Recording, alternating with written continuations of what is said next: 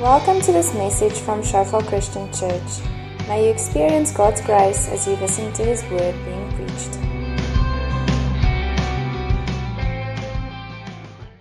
The testimony of Jesus is the spirit of prophecy. and tonight we're going to hear three testimonies of what Jesus has done. And, and as we hear and as we listen, I want to encourage you to allow the Spirit to come and speak to you. Um, it's not always nice hearing stories, um, but I know that as they share, some of them are going to unlock certain things in your heart. Um, in Revelations, it also says that we're overcome by the blood of the Lamb and by the word of our testimony. Um, and yeah, and so I just, I just want to, I want to really like thank Amna and Jacques and Marcel, um, who are going to share their, their testimonies tonight. Um, Jacques is a He's a father in our house. He's not a physical father yet, but he's trusting soon. um, his wife is working very hard as a doctor, so I'm sure when she, yeah. Um, but we love you, Jacques, and um, yeah, and we really just know that God has sent you to us as a gift. They've joined us recently from Cape Town. Um, yeah, and Hamna spends a lot of time with me at my house, helping with babysitting. Um, and she is just a fireball, but with such a gentle spirit as well. And yeah, I'm, I'm excited to hear what God has, has laid on your heart. And Marcel is just breaking ground. She's pioneering wherever she goes. She's asking, Lord, why me? Um, but he's, he knows your name, Marcel. And yeah, and we also just thank you for, for sharing tonight. So that's, you're going to hear from me again, but you guys can come forth. Okay, how are you all doing tonight? Okay, I want to invite you to um, time travel with me back eight years to 2009. Um, so my moment of salvation, or the point of salvation, is uh, like a Paul on the road of Damascus moment, where I read this verse in Romans 8, and it just really struck my heart. Um, it says, "But the person who does not have the Spirit of Christ does not belong to Christ. Your body will always be dead because of sin." It's it's hard, um, but uh, that when I read it, I knew it was true of me. That that was me, the the um, the guy without the spirit of God, the guy busy dying. So the picture that I saw um, when I asked God to show me more about this situation, this time of my life, was like a tree, uh, not planted in uh, fertile soil, not planted in, not rooted in God. Uh, like, a, like imagine a tree busy dying. Um, that's almost creating bad fruit because of that, and also getting attacked by locusts. Um, so it's I start off this I start off a very vicious story, but it is a vicious story. Um, and if I had more time, I'd tell you why why I ended up there. But I, I, I did end up there. So at the beginning of 2009, um, there's a little bit of hope that pierces into the veil uh, or this situation of darkness, and it's um, I lived in this um, I imagined it as a creative space. So it had white floors, white walls, white roof, and some pieces of art. I was dating an art student. Um, so we both thought this is really creative. Um, and uh, the lady that worked um, for the lady that I stayed at, Johanna, um, Johanna and I started talking about worship for some reason. I think there was always, always worship was always somewhere in my heart. And we talked about our favorite worship song. And I said it was Amazing Grace, and she said it's Amazing Grace as well. And she bought. Uh, one day I got home, and on my white table was this little piece of white paper that's with the words of Amazing Grace. And Johanna cut it out somewhere and left it on my table, um, thinking that we'd sing it sometime together. Or I said I can play guitar and you can sing. Um, I ended up sticking it to my wall and somehow those words became true of my life in that year. Um, I was in a, a, strange church in Stellenbosch, um, and they had like a, almost like we have foundations and um, what do we call it these days? Uh, encounter. They had their own little course that I attended. And the, the, second version of the course was more like spiritual disciplines. So imagine um, Martin Luther climbing up the stairs, praying each day, hitting himself with a whip, trying to get into the presence of God. It's more like that. Um, and luckily, I had a very loving sister who, when everyone else gave up on me, didn't give up on me. Um, and she would hang out with me after a while. Uh, after, so on Tuesday nights, I would go to this course, and on Wednesdays, we'd hang out, drink coffee, and eat chocolate croissants, and talk about God. Um, and she really came to the end of herself because I was impossible. Um, we, we, were like a gang of uh, shofar persecutors, so we would uh, we would really go out of our way to find fault with whatever shofar was doing, and ha- in, in, stoner accents we would say things like "shofar out, man," and um, really really make fun of habits or things that shofar people did. We were we, yeah. God has a sense of humor. Um, and we would hang out, and she prayed, and God asked God, God, what must I do with this brother of mine? Because whatever argument I bring, he has an argument back. And I, I had fairly good arguments, but I couldn't see my blind spots. But, and then God just told her, keep quiet, um, just ask him questions. And that's what she started doing, and the tactic worked beautifully because I started uh, explaining to her why she was wrong. Um, and I started explaining to her how this, these spiritual disciplines really make sense and started drawing diagrams and pictures um, so she could understand why I was right and she was wrong. Um, and the more I started explaining, the more I, my eyes started opening to what I'm saying to her. I was like, whoa, this is interesting. Um, main thing that bugged me about the church I was in was what, what is the Holy Spirit? Um, it started opening up to me that we say Father, Son, and Holy Spirit, but what is Holy Spirit? Um, and I started asking questions of the pastor. I went to the one, I went to this one evening at the spiritual disciplines, and I asked him, "But, but listen, pastor, what is the Holy Spirit?" And he came back with this explanation of the leaves and the trees, and blah, blah, blah, and I was like, "Sure, that's that's weak." Um, leaves and trees and whatever. So I, so I started doing a lot of research um, online, um, just trying to understand what the Holy Spirit is. And I ended up uh, reading criticisms of the people that we were given as spiritual leaders in the church that I'm at. So I won't name names now, but I started reading what are the criticisms of these th- uh, thoughts uh, or theories. And it really started opening up the fact that there's a lot of um, weak arguments being fed to us. And eventually, I decided to go to the root of it all, which was uh, the root or the start of the argument, which is the Bible, and started uh, reading the Bible. And pieces of uh, word or scripture like the one I just read to you, like Romans 8, I couldn't believe that it, re- it punches so hard or delivers the message so clearly and we don't see it. Um, so, somewhere along the journey, uh, the veils fell off my eyes and I could see the truth in Scripture and the truth in God's Word. So, um, in that moment, at the end of um, 2009, I uh, that night I, re- I read Romans 8. I just knew it was true, and I really felt God's presence there afterwards, God showed me how He filled me with the Holy Spirit in that moment. But I went on my knees, prayed for forgiveness, and just started. Um, had, a, had an encounter with God and never wanted to turn back since. Um, and I think uh, the hero in the story to me is God. I'm definitely not the hero in the story.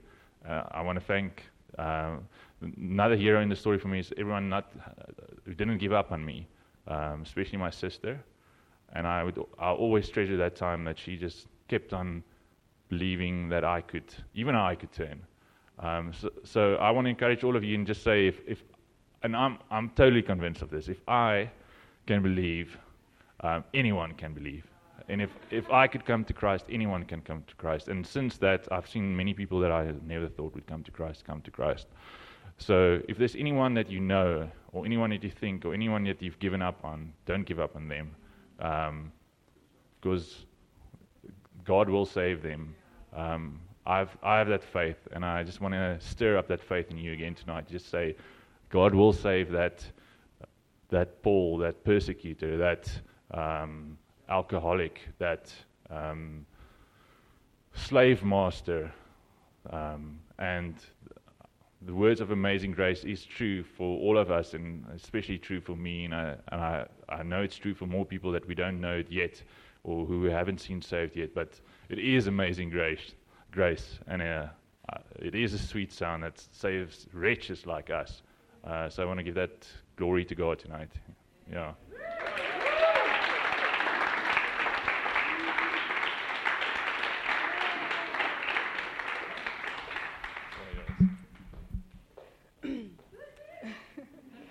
So um, the last time I actually prepared something to share in public was in high school. That was like 10 years ago. So, and I used to hate it with every fiber of my being because I used to think, oh my goodness, like I'm the mathematician, accountant, back office person. So why do I have to do this? So um, I believe that tonight is part of um, the healing process in my life. Um, and that's what I've been asked to share about um, how the Lord um, has healed me and is healing me from anxiety and um, depression. And um, the, the one thing the Lord um, highlighted to me as I was um, just thinking about what I should share was um, how in every single step, like at every single step, at every moment, He was there. Like He was like to me, He has been in everything, and in every moment. And He reminded me of Romans 28, Romans 8 from 28 to 29, where He says, in all things, in all things, he works for the good of those who love him, for his glory. So in everything, like everything that I share today, he's been there. Um, so uh, I'll begin um, from when I actually walked into the doors of Shofar last year.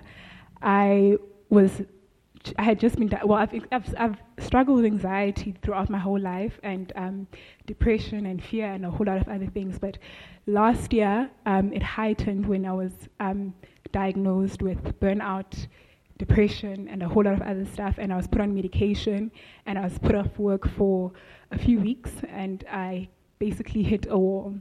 And I remember at that stage, I was at a point where I was like, I could actually even drive my car into a wall and just not care. And then when that happened, um, I walked into Shofar thinking to myself, you know, I'm, I, was, I, I, was, I had been saved for the longest of times and I had no one to turn to because I, I, had, I had been going to a church um, in Pretoria, because home is in Pretoria, that's where my family lives. But it was also like a mechanism to ensure that I'm not part of a family. Because if I live in Joburg and I work in Joburg, I go to church in Pretoria, it means I don't really have to connect. And then I hit this wall, and I'm just like, I actually have no one to turn to and pray with. So I walked into Shofar, and um, I went to a small group there. And um, at the small group, they prayed for me, and uh, I was off the antidepressants like immediately, like immediately. And I thought, yes, I'm done finally. Let's continue with life. Let me get back to my usual routine. And then um, the first thing that the Lord has highlighted for me um, during the past few months has been that um, healing is a process. Because even though at that stage I had gone off the antidepressants and I was feeling okay, I've still had moments where my days would be like, I actually don't want to be here. I actually don't feel like this, or I don't want to wake up and go to work. And um, the Lord has just been showing me that in this journey of life, like it's these layers and layers to all the hurt that we we go through, through all the like. He was like to me, um, the stuff that you've inherited, like the anxiety, the depression, and all that stuff, comes from generations to generations. And you think that you're going to like take a pill, just like you have flu, and you'll be immediately healed. But actually, it's a process. So he's been peeling off the layers all these years, and um, then he just I've been I found myself in situations where there's been a lot of breaking that's been happening, and he says to me, "There's breaking in in the healing." where he'll he'll bring forth stuff where I thought, because sometimes I don't know if any of you experience this, but sometimes it'll be like, but I thought I had dealt with that. What's going on? like, how am I still here? And he's like, you actually dealt with the surface. Now we're going dab, down into the wound so that you are actually healed properly. And um, yeah, I think that's those situations that I've found myself in in the most recent past. And um, God has just been reassuring me that He is greater and He is there. And um, scripture that I wanted to encourage you with is in um, 2 Corinthians. Um, 2 Corinthians 4, verses 8 to 12, um, where he says, We are hard pressed on every side, but not crushed, perplexed, but not in despair, persecuted, but not abandoned, struck down, but not destroyed. And for me, this is what, this goes back to the first point that I made in, on how he is in everything. And he goes on to say in um, verse 10, we always carry around in our body the death of Jesus, so that the life of Jesus may also be revealed in our body. So he's like to me, Damn, you carry my life. In, in it all, you carry my life. And then there have been victories in the healing process. And I'll share a story of when, um, so Lauren and I have been trying to have coffee for the longest of time. I think this entire year, yeah, exactly. And then um, I remember when it finally happened, it happened at a time when she wanted to pray for people who were going to be in, um, in Liberty. But then she didn't know that I was actually going to Liberty. And then I happened to go on the Thursday just before Liberty, and she prayed for me lo and behold, you, like we always think, oh, when we pray, you know, um, a person's going to go through, like, I don't know, we think it's all great. It was great, yes, but suddenly uh, the anxiety and everything just was magnified. And I was like, what? What's going on? Why can't I sleep? And then um, I, I could only get three hours of sleep a, a, night. And I remember I had to go and quickly um, pick up a book from her place. And I was telling her this, and then she prayed for healing over my insomnia. And that evening, after she prayed for me, I slept for 10 hours. And I have actually been sleeping. Um, I mean, I have the sleeping patterns of a toddler because I'm like in bed by 8 a.m., by 8 p.m., and up by like 4. But um, like, I'm literally getting full on proper rest. And I remember the one time at work, someone was like, You're actually not like struggling with being tired and stuff anymore. And I didn't realize this. And I was like, Oh my gosh, they're right. Like I don't feel like, oh my gosh, I want my life to like end now at work. It's um, I, I can actually go on until the end of the day. So there are victories in the in the healing process. And also, I remember just before we went to the school of um, school of prophecy, um, I got so sick. I had laryngitis. I couldn't talk. I literally thought I was going to die. Okay, maybe I'm being a bit dramatic, but there was a point where I was like, maybe I should call an ambulance or drive myself to, to, to, hospitals. What is going on? I, like, I just went from, I thought, okay, no, it's just a bit of flu to worse to worse. And I was like, mm this is death. And then the, the following day, Lauren, just before she goes to, ch- to, to gym, literally comes, she lays hands on me for like, what, 20 seconds, literally. The following day, I went for a run. On the Saturday, I went for a run as well, and I still I went to the school of prophecy, and I was perfectly like I could talk, I could do, it, and I was just like, what? This is like how is this my life? I've and my friends, some of my friends make a joke. They're like, "Damn, you've been Christian for ten years, like ten years, and that that shocks you that the Lord actually can heal you physically." So I've experienced so much victory um, in the in the in the healing process, and um, finally, there's waiting in the healing process. and um, uh, I remember when I was School of Prophecy, so as well, my I, I ran quite a bit, quite a lot, um, and I have been experiencing an injury like this entire year, and I, I it, no one knows what's like. I've seen a physio, bio, but still, even a chiropractor, and everyone's like, you, you should heal through the process, and I'm just like, what do you mean? Um, and I remember going to School of Prophecy and I went through the healing tunnel and my, my knee was fine. This is a few weeks ago. So, and I've been doing like 10 kilometers, 10 kilometers, and I'm like, yes, I'm back. Then I went for a spin this last week, Tuesday, and my knee started to hurt again. So I'm just like, but Lord, I thought we had dealt with this. so what's going on? And um, today he was highlighting to me, he was like, you know, because then he's like, um, he's also been challenging me with seeing things in the spirit. So I'm just like, okay, what does this mean in the spirit? And he just shows me my heart. I'm like, oh, Okay, I get it. so he's just been encouraging me that, um, yeah, you'll continue the running and you'll heal in the process, but you also have to wait and be okay with the wait and be okay with the process. So it doesn't mean that you need to go now that I've like we've healed this part, but it doesn't mean that you have to go into like 50 kilometers a week. It's okay to be doing five and five and five and wait on me, if that makes sense. And um, there's a scripture that I wanted to share there. It's Psalm 27, verses 13 to 14, um, where he says, I remain confident in this. This is um, David, by the way. I will see the goodness of the Lord in the land of the living. So he's like, You will see my goodness in the wait. And wait for the Lord. Be strong and take heart and wait for the Lord. And for me, the running is just a metaphor for, for other things that are happening in life. But he's just like, wait on the Lord. And um, just to end off, to encourage you all, um, I, I think for me, in the process of being healed from my fears, my anxiety, and the whole depression thing, the Lord has reassured me, like throughout life, of how He is in it all and how He provides everything that I need for life, and um, how it's actually enabled me to to participate in his divine nature, like literally. And um, he says um, in 2 Peter 1, from verses 3, he says, His divine power has given us everything we need for a godly life, everything that we need for life, through our knowledge of Him who called us by His own glory and goodness. Through these, He has given us very great and precious promises, so that through them you may participate in the divine nature.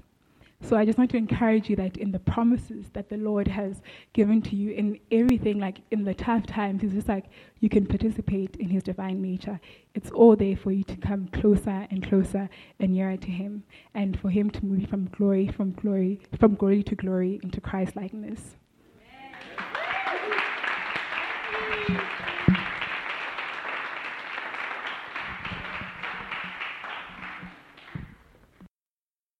Hey everyone. Um, I've been asked to share on how School of Prophecy impacted my life.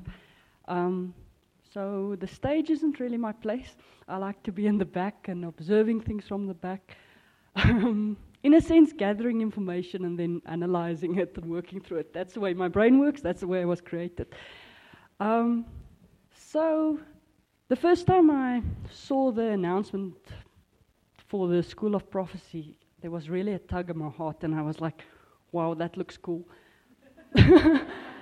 and then my head kicked in, and it's like, that's not you. Somewhere you're going to have to go up to some stranger, and that's not you. so I let that idea go. Um, and so later on in the week, I was having quiet time, and I was reading Psalm 1. And there's this piece about the tree. Um, bearing its fruit in its season. And the Lord was saying, This is a new season. Go for it. so I got the information I needed and I enrolled as quickly as I could so I couldn't get cold feet and back out again. But then the fears really started to grow because, I mean, standing out, going to people, minister to people, I wanted to, but would I be able to? And then we had this preschool of prophecy where Lauren just wanted to give us an idea of what it was going to be about. And on the one side, it was very encouraging because you had the freedom to go and try this out, and there was no judgment, and you can actually just try it. And if you failed, you failed. Better luck next time. um, but on the other hand, there was this piece about one, two, three, go, and you had to prophesy about over someone. And that's not the way I work. I have my quiet time and I have to go really, really deep. and then finally, God and I will start communicating. So this takes time for me. So I walked out of there and the fears started accumulating. They were just growing. So that by the week before we had to go, I went to my small group and said, Guys, please pray. this is not not going away on its own. And that evening they did pray, But the next morning, the one lady, she just sent a, um, a scripture, and it was, um, Your ears will hear a voice behind you saying, This is the way, walk in it. And that to me was like a lifeline. I grabbed onto it and I held onto it, and the fear started fading. So slowly things were getting better. But then the shame hit. Shame that I haven't thought of in years. You see, when I was really young, I was molested while playing at a, a friend's house. It was overtime, and then you'd go there for a play date, and the games would end up in something of a sexual nature in the end. So, although my mom picked up on this after a while and stopped it, that the ugly consequences didn't stop. Things were awakened in my body that a girl less than nine years old weren't supposed to be aware of yet. But luckily, God created me to be the ultimate tomboy. And so I had no interest in boys unless they wanted to go riding bikes with me, build a hideout, climb a tree, or something along those lines. So it was actually to the extent that when I went to my first year's camp, my mom dropped me off and I had to go check whether we were at the right venue. And as I got out and ran across the street to go check, she turns to my grand and says, This girl is never going to find a husband. Luckily, God is gracious, and in less than two months later, I did meet my future husband. So he's got a sense for humor, humor definitely. Um, so, yeah, the other significant story in my life was um, at the end of primary school, my dad got a promotion, and so it meant that we would have to relocate from the Eastern Cape to the Western Cape. So, I'd have to start high school where I didn't know anyone. Um, but the Sunday before the new school term was going to start, um, I, we went to church and I went to Sunday school afterwards, and I got to meet this girl that was in standard six with me. Um, and so when I went to the first day of school, she was there and she invited me into their group. Um, and so at least I had a group to move along during break times. But so where I had no interest in boys, that was basically all they were interested in. and so I was also very much a bookworm, and I actually liked to do my homework most of the time. So this, we didn't really gel. But it was cool because at least I had somebody to walk with during breaks. But so after a while, some poor kid was told to come tell me, We don't want you in our group anymore, you need to go. This hurt. Um, for what was it, 13 year old, that really is not a nice thing to have to handle. So the, the rejection hit deeply. Okay, so now I've got the background. so back to School of Prophecy. It's the Friday evening. I am going. I'm slightly encouraged by the scripture that I'm holding on to, but yeah, not really in the best frame of mind for this, but we're going. And um, we had awesome worship there. It was just phenomenal. Um, and then we started the activation sessions. And initially it was really cool. but then after a while, something just shifted in me. And I just got so down. And by the end of the evening, I didn't want to be there anymore. I didn't. I wanted out and I wanted to go home, and that's it. Um, I had given this other lady a lift, so she prayed for me as we went home, but that didn't really help. That evening I slept badly. Um, just after four the next morning, I woke up and I was given a scripture, and I started reading that repeatedly. And I kept going, kept going, kept going, until finally some glimmer of hope registered. So I started reading because I needed to give a lift to some other people. And that's probably the biggest reason why I did go back to School of Prophecy. so we were back at School of Prophecy. Again, the worship was awesome. And this morning, um, the one speaker, Keith, he just shared and kind of gave you an idea of how he worked, how he prophesied. And um, he started singing this song.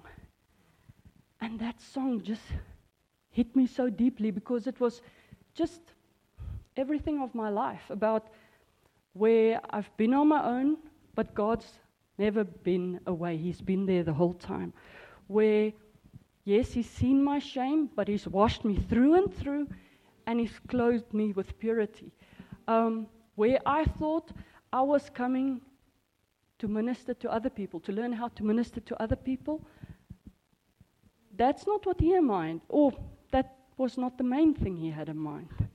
He was like, I've got a reward for you. I'm going to teach you to hear my voice. Now, like I said, for me, I have to go really deep. And I can really say this past while there's been a change. I mean, something small would happen and I would actually get what God is saying. so, yes, this has been awesome. It's like a true freedom. I want to dare to say a new boldness. Um,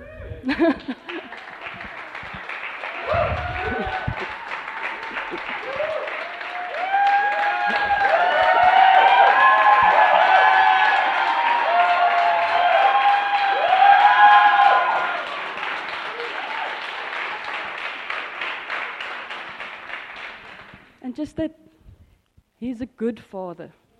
He sees us and we are precious to Him.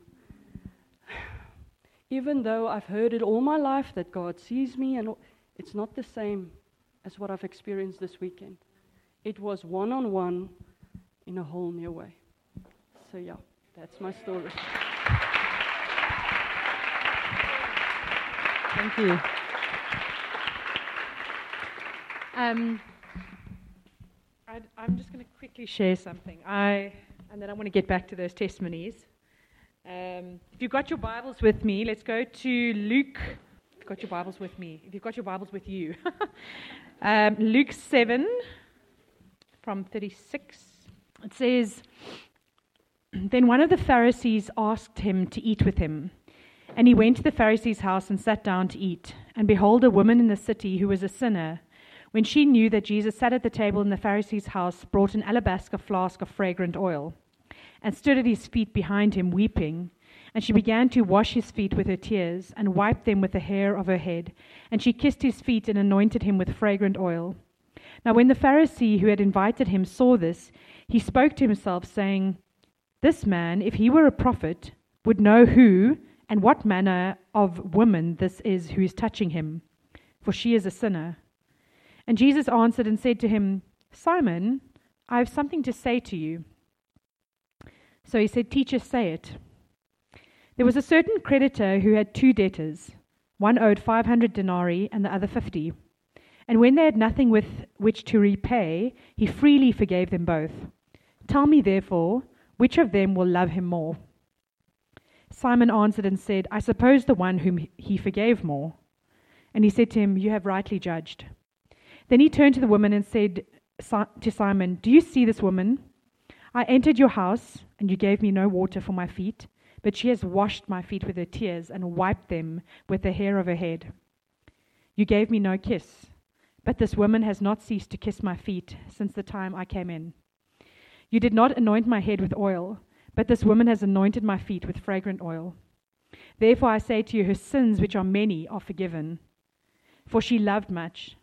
But to whom little is forgiven, the same loves little. Then he said to her, Your sins are forgiven you. Your sins are forgiven.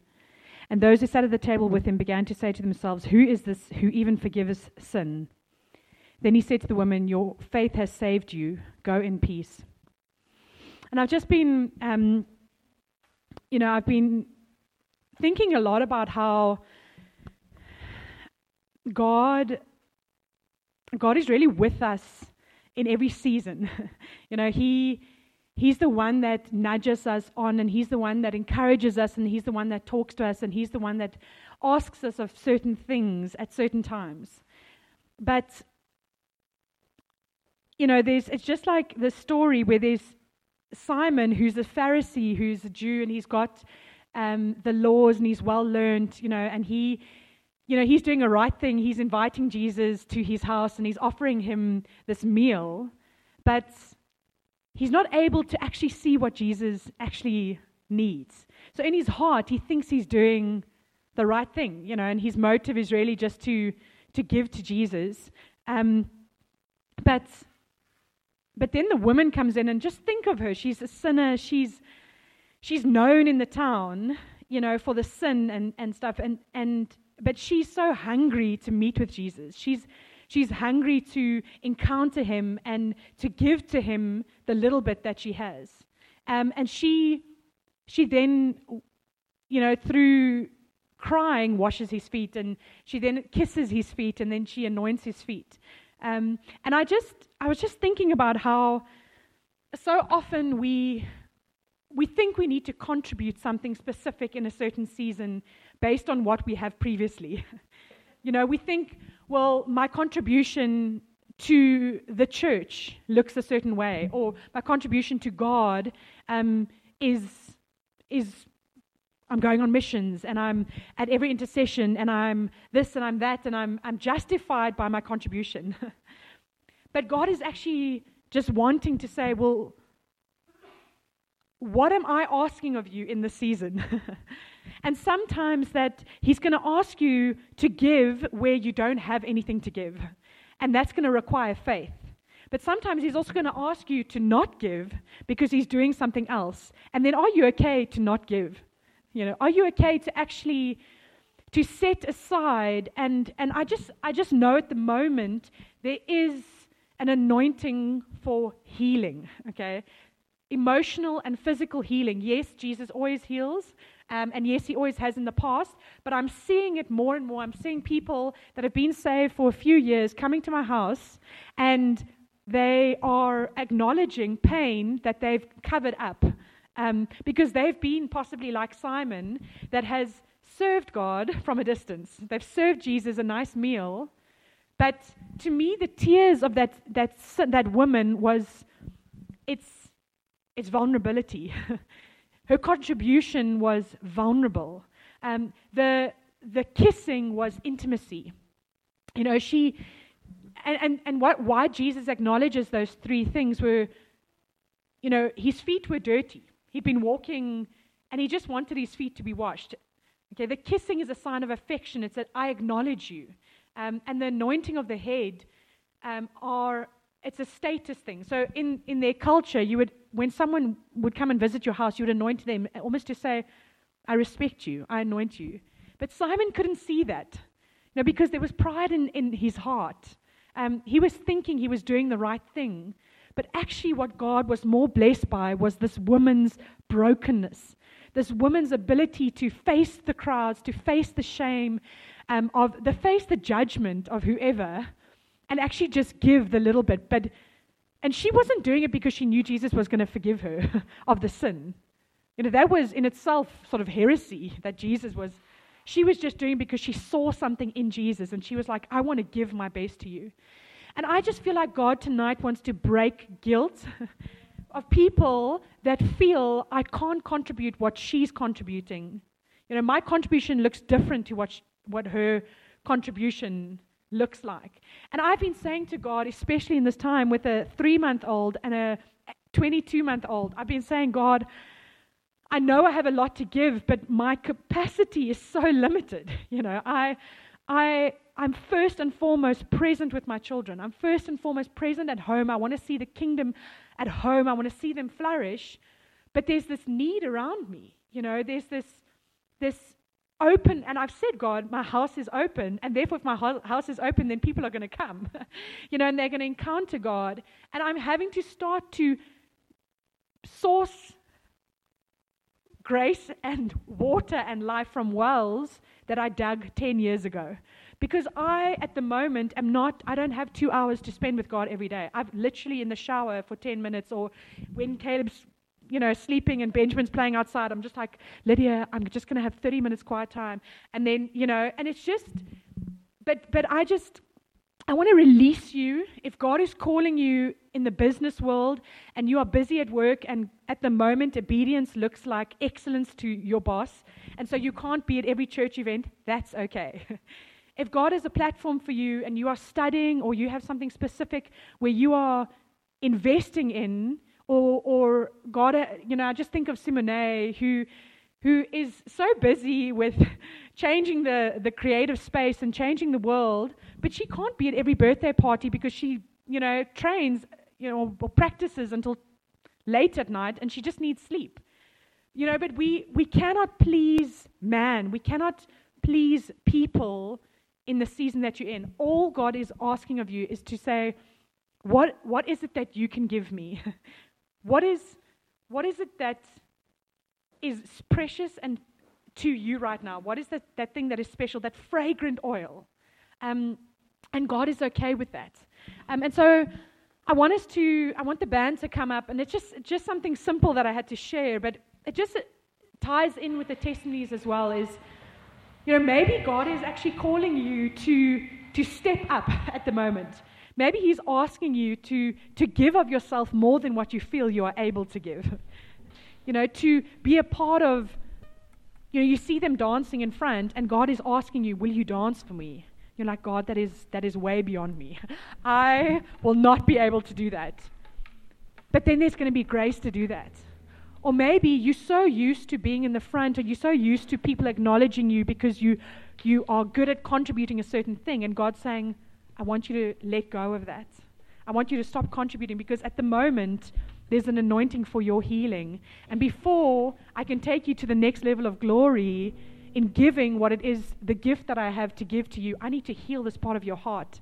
And that means a time of separation. That means a time of you come to me and you allow, you know, as time's going now, um, their dreams and their visions and their purpose. But what is God doing now? You know, what is the season for your heart now? And that's okay. You cannot compare what you have to contribute to society, to the church, to God to the person next to you because their obedience is different. You know, obedience to them looks different. you know, to what obedience looks like to you. And so just as we as we stand, I I just want to leave time the last 15 minutes just for ministry where you know, maybe in that just in that scripture, you know, Simon it says he he said to himself. so he wasn't even talking out loud, it was a thought. But Jesus had a word of knowledge of what he was thinking. In his head, he's thought, you know, if, if Jesus actually was a prophet, he would know who is this woman. And Jesus is gracious towards him and just says and, and asks him that question, you know, what is, what is actually more important? Or, or, you know, asks him, tells him about the parable about the creditor that has the, you know, the, the two people that owe him, so that Simon can actually understand that we need forgiveness. we need we need to allow Jesus to come and be the savior in our life before we feel like we can actually contribute anything. Because everything that we have to contribute and give to Jesus is from his hand first and foremost. You know, and so just like Jacques, who I'm sure Jacques will say there was a bit of pride in his heart, you know, to say, Well, I've got the answers. You know, I know. But how gracious was Jesus towards Jacques? you know, he set someone across his path to pray for him and to speak and listen to him. And I'm sure his sister represented Jesus to him to a certain degree. You know, that Jesus will not give up. You know, Jesus will, will be there to ask the questions, but he will win over your heart You know, and, and just just that the testimony of healing is that so often we we want to there was just that vision in intercession as well it's like before we want to come into the house of god we want to wash ourselves clean and god's like no come let me wash you clean and we disqualify ourselves to to be the person that speaks in the front or to do the offering or to minister to someone at work because I need to first get get myself sorted. You know, I first need to to work out things inside of and God is like, no. if your contribution is from humility and is if what you give is is the like the, the, the, the son, that boy that gave his bread and fish, if it's given in faith, then it is beautiful and I will use it. And so, God is just, I've just felt specifically tonight that there are people that you, you disqualify yourself because your pain overrides your ability to give. The pain of the past and the things that you've been exposed to. But tonight, God is saying, I want to come and touch you. I want to release you, and I want to say to you, you are qualified because of the blood of Jesus. Okay? This is a word for someone here, and many of you that you are hiding in the back, like, like Marcel was. You've justified and said, I'm an analytical type. I that is not for me. But God is just saying, actually, I just want you to obey. So if, if obedience means you go to the front and you face all your fears, then then I will be with you in that moment. And so I just want to I want to call three groups forward and I want us to pray. Um, you know, I, I I feel like there's um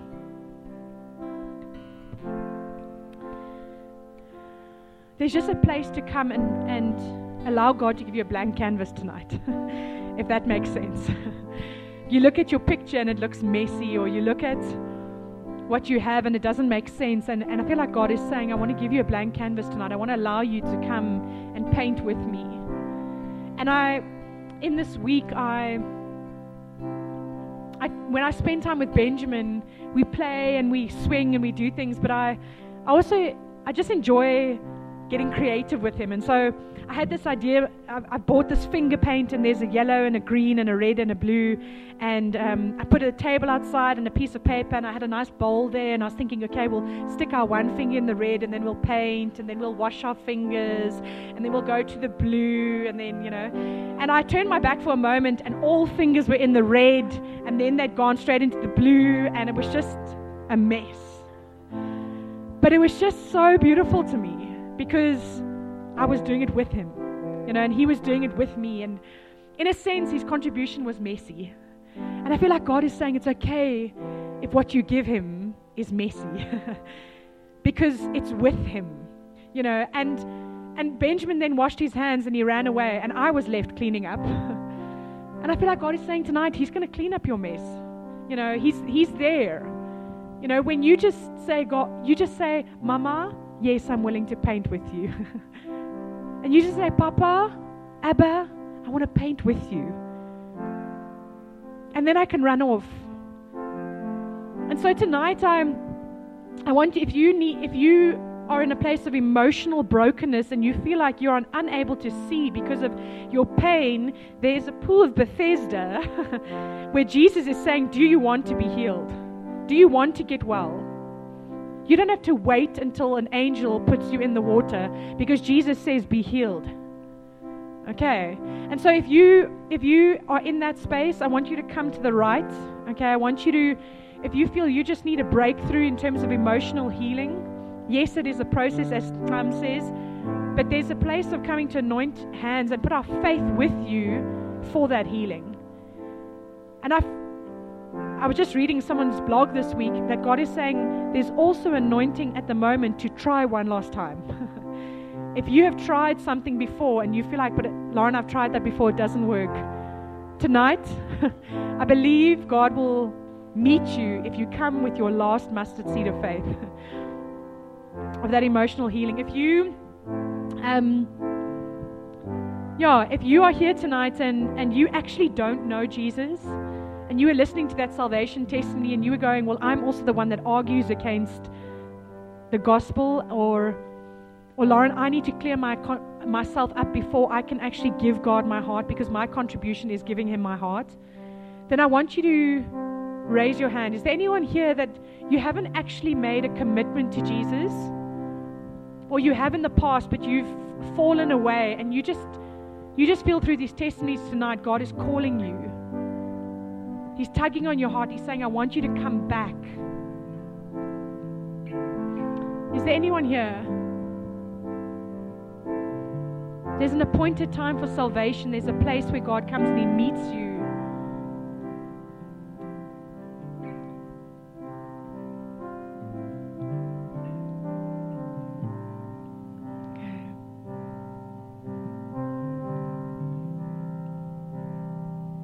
Then lastly, I, I want to invite the group that just like Marcel shared about her hearing God's voice. if you if you feel like you struggle to hear God's voice and you you want to to grow in that area, you want to grow in boldness. Um, yeah, then we want to lay hands, we want to anoint you, and just trust that the power of the Holy Spirit will come upon you, that you'll be free to share the gospel. The idea of sharing the gospel with someone freaks you out. and that's okay. But tonight, come and receive the power of the Holy Spirit. Thanks for listening to this message from Shofar Johannesburg. May the grace you received produce God's greatest glory and your greatest good. For more information and sermons, please visit our website at www.shofar.joburg.